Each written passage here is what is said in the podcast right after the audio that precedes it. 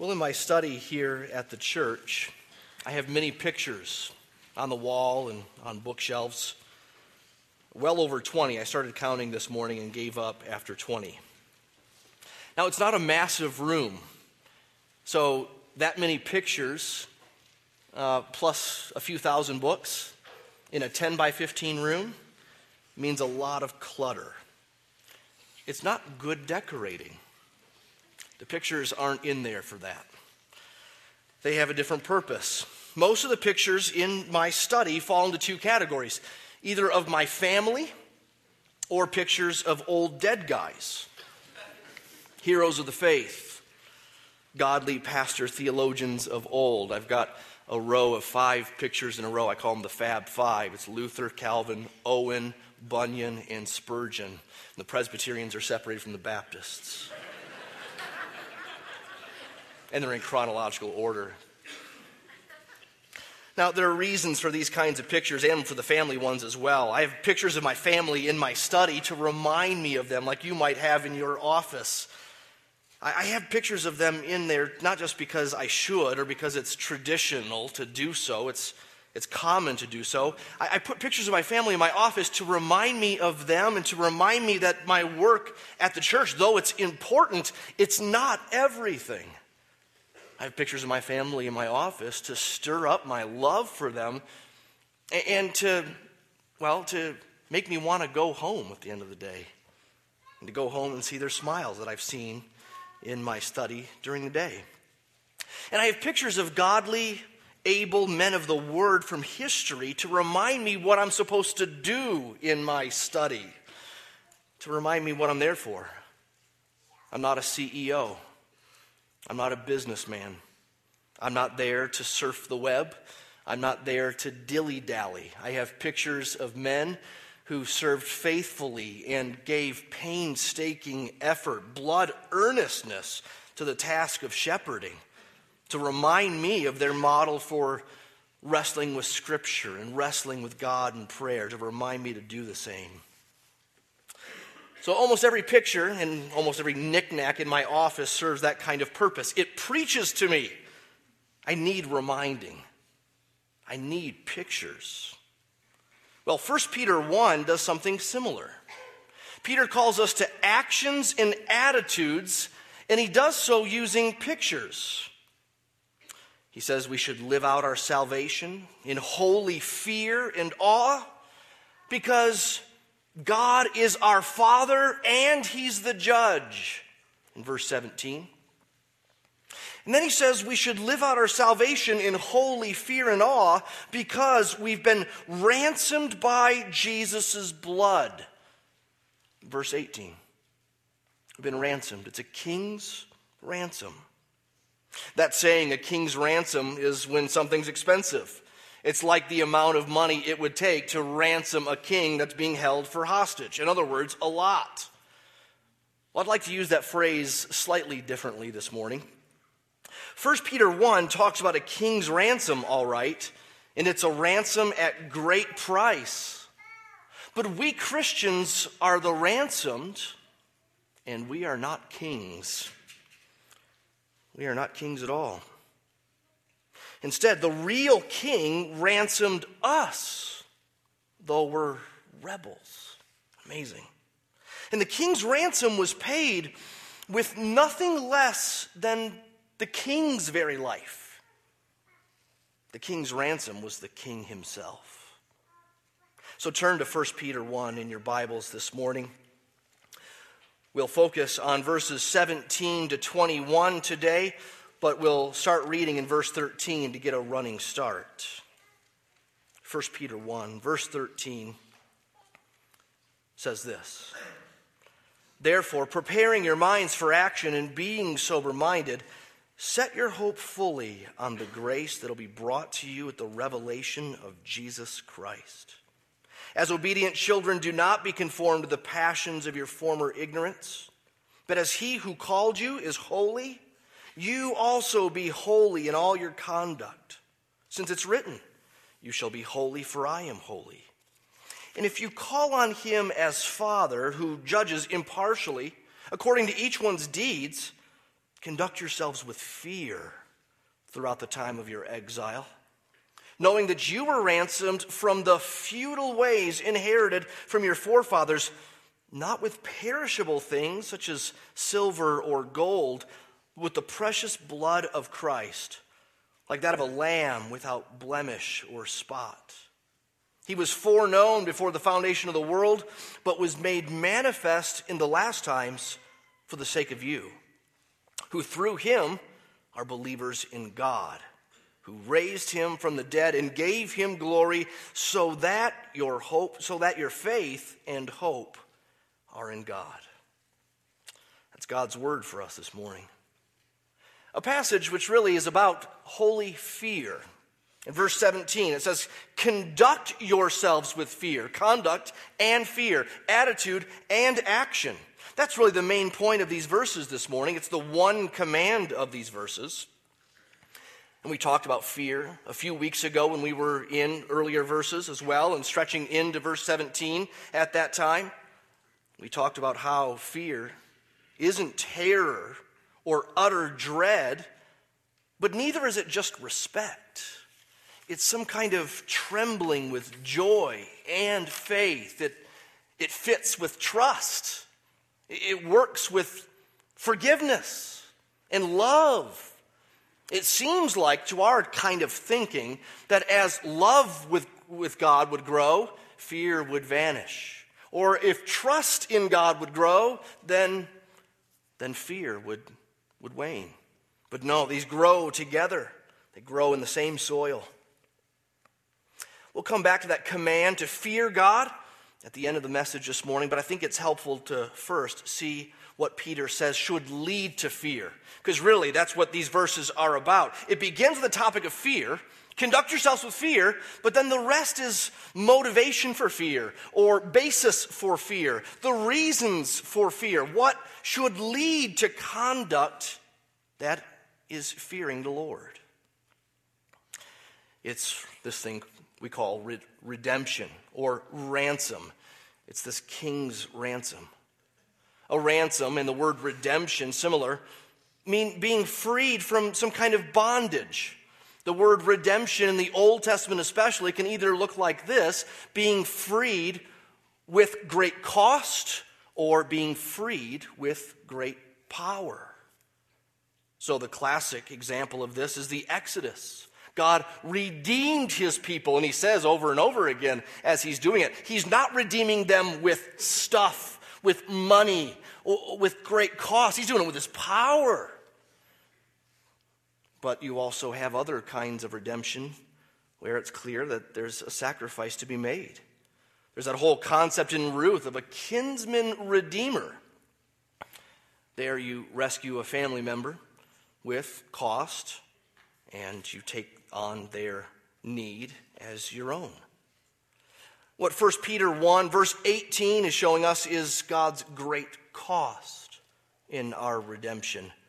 But let's begin with what's implied by this concept of redemption or ransom. We have to begin with this the desperate need for redemption. That's the first thing in your notes. The desperate need for redemption. We walk in holy fear beginning with the desperate need for redemption. He says, verse 17, conduct yourself with fear. Then, verse 18, knowing that you were ransomed from the futile ways inherited from your forefathers. If he's reminding them of their ransom, then he's also reminding them of their former bondage, right? Redemption means being freed from bondage. Slavery is another way of putting it. So, this whole thing reminds us that we are born helpless. We're born hopeless. We're born, like Ephesians 2 says, bound to certain ways, blind to certain ways. We're broken, and we can't fix ourselves. We can't fix the problem. If we're in slavery, then we can't get outside the slavery to try to stop the slavery. We're bound. Can you feel the helplessness of this? And it's not just a vague kind of bondage or slavery, it's specific. We're bound to sin, to what verse 18 says futile ways. We're bound to futile ways. No doubt that's talking about what God hasn't prescribed in His Word for us, what He hasn't commanded, the things He has forbidden. It's not just wrong, it's also futile. Life outside of Jesus is futile. Can't you just own this and know this, even if you're not a Christian, from your own experience? Don't you know something of the futility of this life? There's an emptiness about it. Solomon in the Old Testament said it's like grasping after the wind. You, you can grab all you want, but it just slips right through your fingers. So we want this. We want that. We wish it would be this. We wish it would be that. We wish we had more of something. We wish we had a different kind of something. We wish we just had a new something or other. And Solomon says it's all just grasping after the wind, it's all futility. Well, what Peter is telling us here is we're bound to that futility. We're actually enslaved to that kind of futile living. Why? We inherited it. This phrase in Peter's time that they inherited these futile ways, the word inherited here would have been a good and nice thing in Peter's time for Peter's culture and readers. It'd be like the word heritage. No one says, I got a horrible heritage. Heritage is usually a good thing. This is my heritage. You're kind of proud of it. You're proud of being Irish or, or whatever. Well, Peter uses that kind of word, but he obviously uses it in a negative way here. You inherited futility from your forefathers. I think he means to say that we've inherited it both internally and externally, right? It's caught and it's taught. We're born that way, and we get pretty good at walking that way too. We see it around us and we do what we see. But we weren't the victims, don't, must, don't misunderstand. We, we weren't the victims either of our parents or of our surroundings. We were born in this bondage, yes, but we were all quite willing to go on in this bondage, quite willing to be slaves. How stupid, how, how frightening. What a desperate state. So, Christian, let's start here. There's no hope for walking in the holy awe that Peter calls us to here in God's Word if we don't keep before us this reality of our former bondage to sin, our problem, our need, our desperate state. You don't move beyond it. Well, you have more to the story than just that, but you, you don't move beyond it. We must always see the need, or we'll never really fully appreciate the prescription like we should. If you're not a Christian, you got to know that this thing of the desperate need for a redemption, this is 101 to the Bible. This is 101 to relationship with God. This is 101 to your eternal destiny. It has to start here. You can't, you can't shortcut it. desperate need for redemption. But then Peter moves on, secondly, to the unthinkable cost of redemption. It's an unthinkable cost that we were ransomed. He says in verse 18, You were ransomed not with perishable things such as silver or gold, but with the precious blood of Christ, like that of a lamb without blemish or without spot. Now, when Peter talks about Jesus' blood, and then he talks about a lamb, and a lamb without blemish or spot, what he's doing is pointing us back to the Old Testament. He's tying Jesus into everything that came before. He's saying what came before was all pointing to him. It's all about him. You see, there's not just one story or one act or one worshipful thing in the Old Testament that has to do with blood, lamb, without blemish or without spot. It is all over the Old Testament. There are several examples of this. And Peter probably has many or all of these in mind as he unpacks this in 1 Peter 1. He could be thinking, he probably is thinking, of the story of Isaac, where Abraham finally got his promised son. And then God, in Genesis 22, told Abraham to take him up to a hill and to sacrifice his only son to God. I mean, it just seems wrong. if not mean. But God's testing him. The word test is used throughout Genesis 22.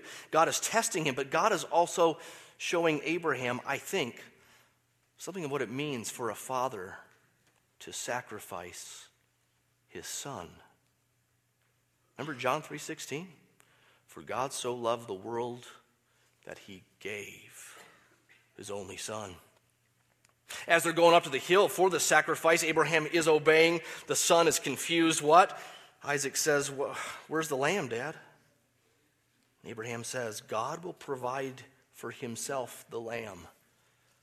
Oh, loaded words. I mean, he doesn't know whether God's going to provide an alternative or not. Hebrews 11 says that Abraham knew that God could raise the dead. That's why he went through with it. But nevertheless, God stopped him just as he had the knife up in the air. And just then, Abraham saw behind him uh, a ram caught in thorns. There's the sacrifice. God provided it. Maybe what Peter has in mind is the Passover. In Exodus 12, we're there. God's wrath would go through the land there in Egypt and take out the firstborn of every house, except those who, in faith, sacrificed a lamb without blemish or spot and put that lamb's blood on the doorposts of their house.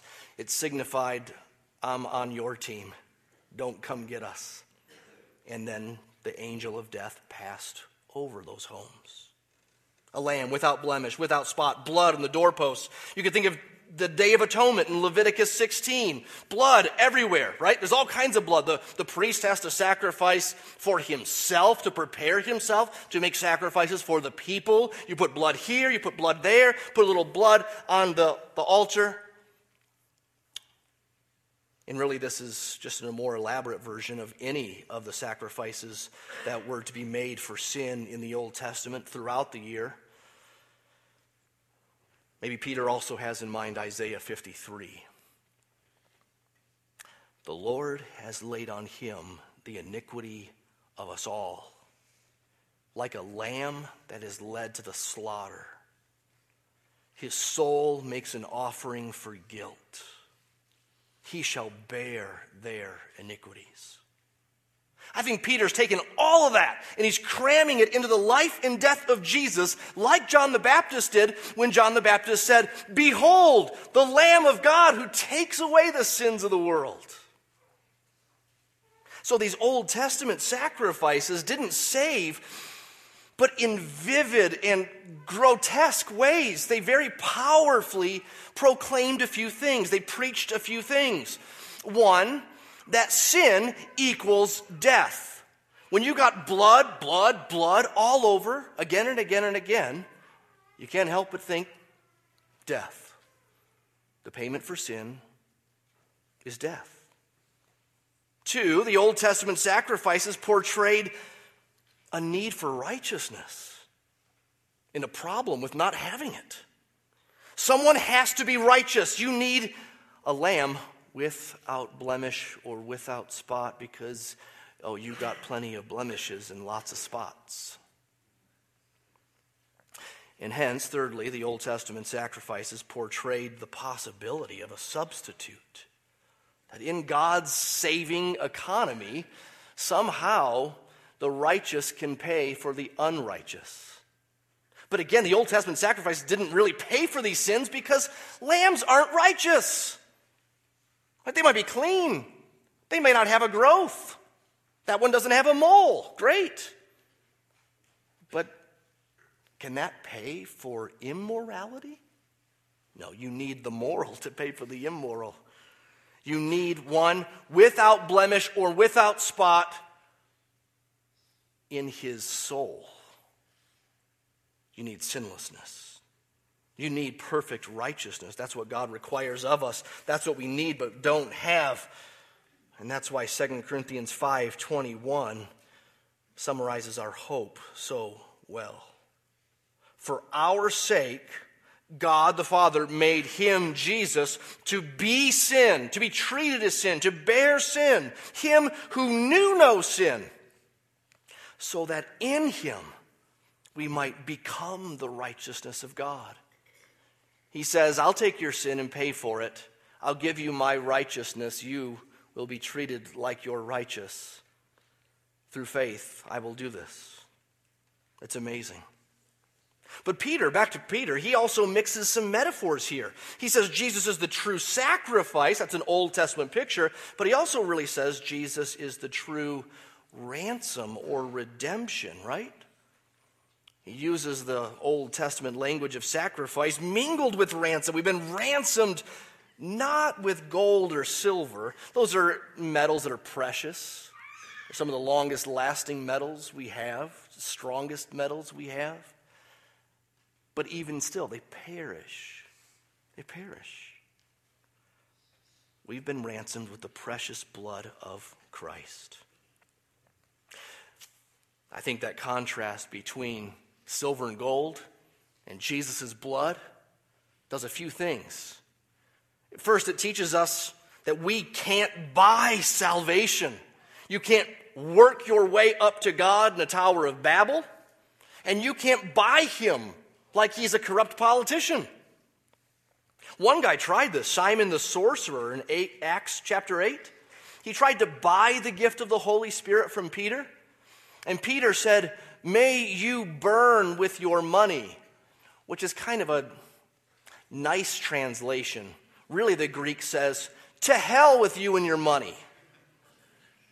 Literally, it's what it says. You can't buy God. This language also teaches us of what is important, what has worth. Jesus said, What does it profit a man to gain the whole world and lose his soul? What if you had all the gold and silver in this world? What could you do with it? Well, you can do a lot of things. One thing you can't do is be forgiven. One of the things you can't do is get God on your side because you have a lot of gold and silver. Jesus is better than gold and silver. Like it says in Job, coming to see who God is is like this. It's like it's like burying your gold and silver in the dirt, and the Almighty is your gold and silver. Or like Jesus says in Matthew 13, it's like a guy who comes across a field and there's a treasure in the field. What does he do?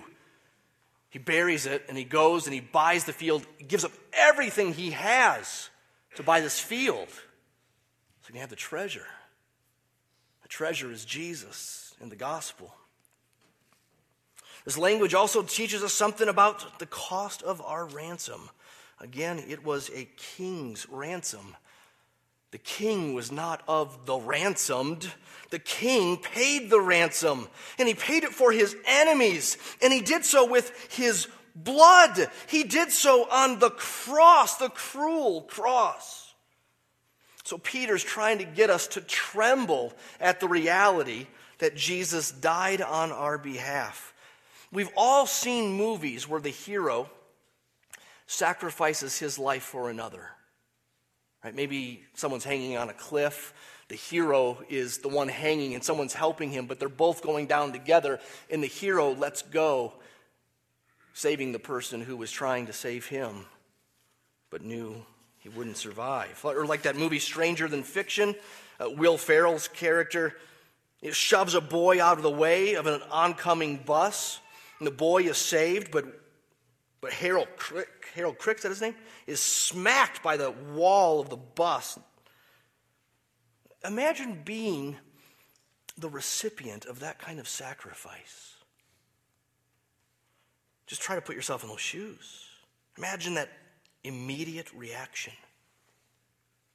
It's not a trite moment, is it? Someone just died for you?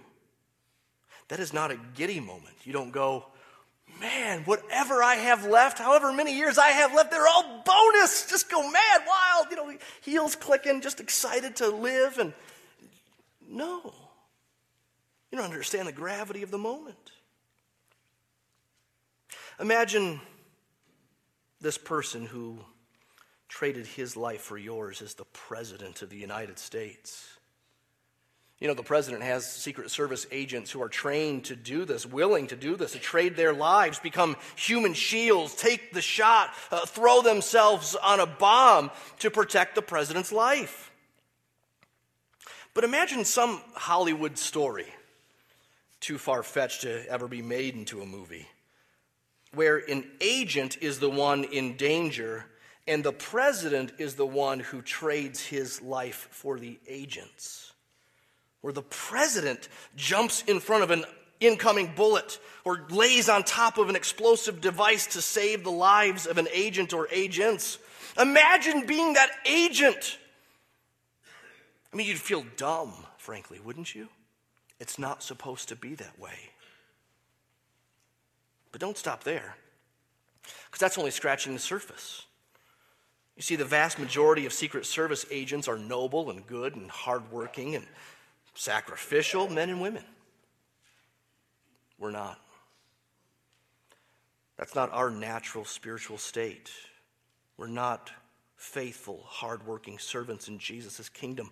We were his enemies. We were rebels. We were traitors with our forefathers we joined forces with God's archenemy, and we have willfully been born into a stupid, futile opposition where we belittle him, we ignore him, we dethrone him in our hearts and our actions. You and I are no faithful servants of the state. We were the Osama bin Ladens of God's kingdom. And Jesus is no president.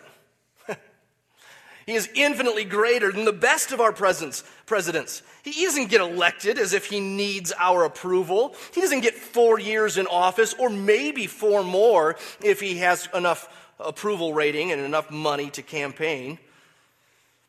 His hands aren't tied by Congress or Senate. He's the king. He's the judge. He's eternal. He always is the king, the judge. He's the righteous one. He's all knowing. And he ransomed us. He laid down his life for us, he paid the price. Not a trite thing. Our redemption was costly, but not for us. It's free to us, but because of the great cost of Christ. Thirdly, let's talk about the grand plan of redemption.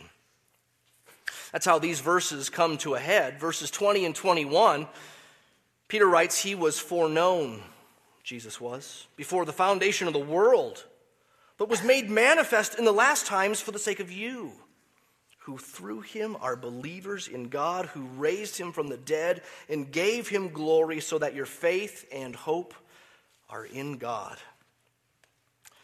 This talks about the grand plan of redemption. It almost looks like a parenthesis, but it's not. It's praise, it's an exclamation. He's furthering that, that argument for why you should conduct yourselves in fear during your pilgrimage down here. One, because of his blood. And now, because of who he is and this great plan that led up to his blood. This plan was planned before the foundation of the world. When it says he was foreknown, it doesn't mean the Father knew who Jesus was. Somewhere up in heaven, there's this other guy named Jesus, and I know him. No, foreknown means foreordained, foreplanned. Jesus was the plan before the foundation of the world, before creation ever began, let alone before a fall, before sin. God is not on plan B or C or D or Z. Sin doesn't mess up his plan. He doesn't create sin, but in his plan, he planned for sin to be, and he planned for sin to be fixed.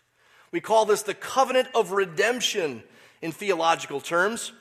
That before the foundation of the world, the Trinity, Father, Son, and Holy Spirit, were in covenant together to do this thing the Father choosing, the Son purchasing, the, the Spirit drawing. They're going to do this thing. That's the plan. And they didn't have to do it. That's what's so amazing about all this. It didn't have to be this way. God was not constrained by some external cosmic law or principle, like you should always forgive if you can. No, God is just. He could have just wadded up the whole thing and thrown it into the abyss of hell. He chose to save in His wisdom and for His glory. So Peter connects a dot between before creation ever began, Jesus was the plan, and then brought to fulfillment. He was made manifest in the last time. The last time, the fullness of time, as it says elsewhere in Scripture. Like Ephesians 1, this was a plan for the fullness of time. Or Galatians 4, when the fullness of time had come, God sent forth his Son. It's not a way of saying when the time was just right. Why was it just right then? Well, I don't know, but he does. And he says, when the time was ripe, Jesus came. All this for you. That's what it says in verse 20. He was made manifest in the last time for the sake of you. You. Wow. What love. How personal. And doesn't stop there, he applied it to us. Verse 21 it's through him that we are believers. Again, we see yet another indication in 1 Peter chapter 1 of God's grace being sovereign grace. In him you believe. You were foreknown, verse 2 told us. He caused you to be born again, verse 3 told us. And now, verse 21 through him you are believers. He, gave, he gives faith, He grants it. Now, lastly, we come to the manifold results of redemption, the fourth thing in your notes. You see, the results of redemption are scattered throughout these verses. Fear is one of those. Fear is really the main one in a sense, and we'll still get to that, but there are others. There are five F's, I think, in 1 Peter 1, verses 17 to 21, about the results of redemption, what it means for us, what it looks like. I mean, one we've already talked about, and that's faith. Faith. Through him, you are believers in God. Faith or belief is just another way of saying that in redemption, God makes us, makes us conscious and happy about, about redemption, about Jesus' plan conscious and happy about it. We received it. We didn't do anything to get it, we didn't earn it. We we're just simply awakened to see our need for redemption, to see Jesus' life and death as the only hope for our redemption, to give up all other forms of salvation, all other forms of self salvation, and embrace God's only plan for salvation. Faith is this it's putting all your eggs in the Jesus basket. It's specific. Not just believing that Jesus existed, but all of who he is and all of what he did. This faith is personal. You have to believe that it was for you. You have to believe that something was happening for your sins at the cross. That when Jesus prayed for those who would believe in him after his death, he was praying for you that God loved you and gave his son for you. And that leads to forgiveness. The second F. It results in forgiveness. The blood of Christ being, it says in verse 19, like that of a lamb without blemish or spot. You know, that was Jesus when the sacrifice was made, but that phrase, without blemish or spot, is us in faith, in Christ, by grace, through faith, we who were once bound to futile sin living, we now are without spot or blemish. Jesus takes the death that we deserved and he gives us the righteousness that God required of us, but we could never, ever achieve.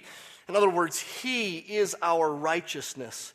Our righteousness is in heaven. John Bunyan tells us how he came to understand this, his conversion. He said, One day, as I was passing in the field, suddenly the sentence fell upon my soul Thy righteousness is in heaven. And I thought that I could see Jesus Christ at God's right hand. Yes, there indeed was my righteousness, so that wherever I was, whatever I was doing, God could not say about me that I did not have righteousness, for it was standing right there before Him. I also saw that it was not my good feelings that made my righteousness better or that my bad feelings that made my righteousness worse. For my righteousness was Jesus Christ Himself, the same yesterday, today, and forever. As the Apostle Paul put it, I want to know Him, the power of His resurrection, not having a righteousness of my own, but that which comes through faith. Are you ready to, to say to God, I have no righteousness of my own. That's what it means to become a Christian. It starts there to acknowledge, I have no righteousness of my own. Or as one hymn puts it, nothing in my hands I bring, only to thy cross I cling. When we have that kind of forgiveness, there's third, a third F, freedom. Remember, verse 18 said we've been ransomed from the futile ways inherited from our forefathers.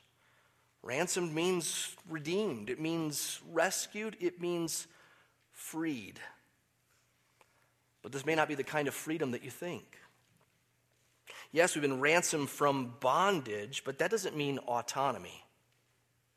It's not the emancipation of the slaves in our country many years ago, though that was good.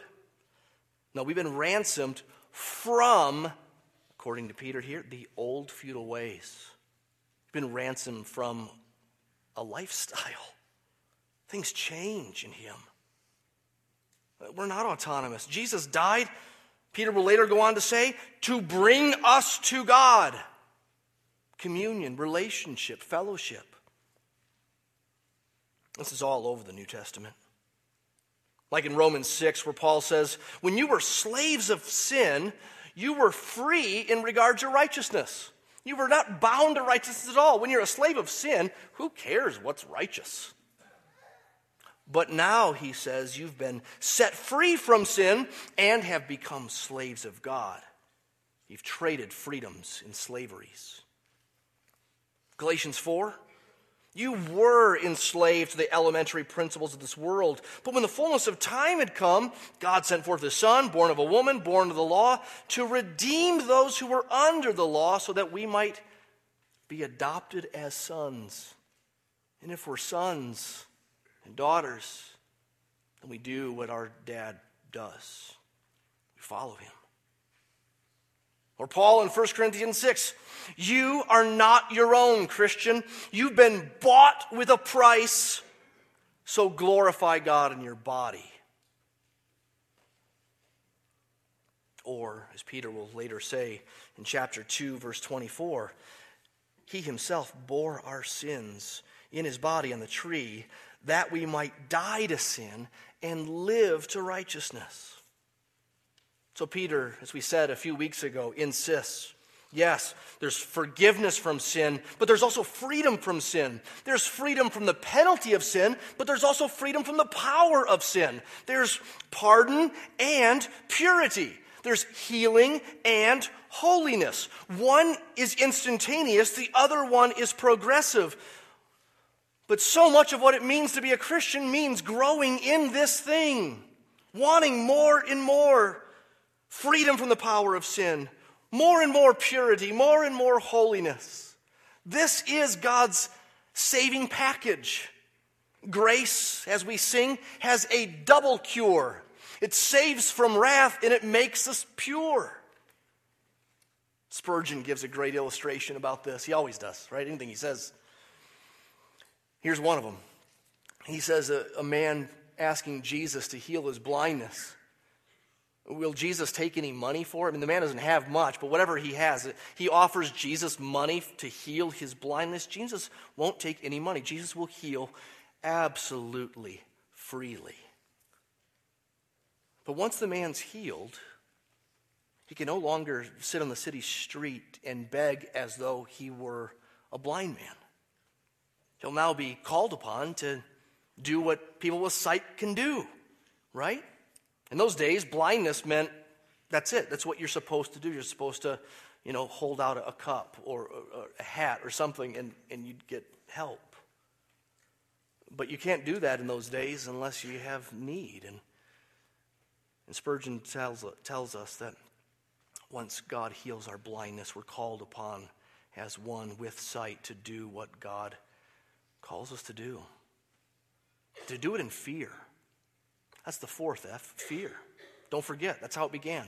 Conduct yourselves with fear, knowing that, remembering that, remembering what he did, remembering who he is. Fear? Really? Yeah, trembling with holy awe and wonder and joy because the King of Kings sacrificed himself for you, because his Father sacrificed his Son for you. Tremble with awe at the Savior's blood. This is why our Lord gave us the communion meal of remembrance. Do this in remembrance of me because we're forgetful people and we forget the penalty of sin. We forget the power of the gospel. We forget the, the sacrifice, the pain of Jesus upon the cross. This is why we read the gospel accounts more than once, right? We know who Jesus is, we know what he did, we believe it, we've read it. We've read Matthew, Mark, Luke, and John. Well, like it says in the back of the bottle of your shampoo rinse, then repeat. You do it again and again and again and again. You have to see him. Like those pictures in my study, we need to put Jesus and his gospel ever before us. And only then, by his grace, will we tremble at his sacrifice for us. Never get used to his sacrifice. Never stop putting his blood before you. We sang And Can It Be earlier in the service, and that does such a good job of reminding us of the what of the gospel? What? Really? The really of the gospel? Another hymn that does that is Isaac Watts. Alas, and did my Savior bleed? Did my sovereign die? Would he devote that sacred head for such a worm as I? Was it for crimes that I had done that he groaned upon the tree? Amazing pity, grace unknown, in love beyond degree. Thus might I hide my blushing face while his dear cross appears, dissolve my heart in thankfulness, and melt my eyes to tears. But drops of grief can ne'er repay the debt of love I owe. Here, Lord, I give myself away. Tis all that I can do. There's one more F. Firm hope. Ah, that's cheating a little, I know. Really, hope is H, but couldn't do four F's and then something else. So it's firm hope, and that's how this thing ends here. The end of verse 21. All this Jesus' resurrection, his later glory, all that, so that your faith and hope are in God. Faith and hope, not in sin. It lies. Christian, it lies. Deceives, it's sneaky. Faith and hope not in sin, faith and hope not in self, faith and hope not in stuff, faith and hope in God. There, with Him, there is much hope indeed.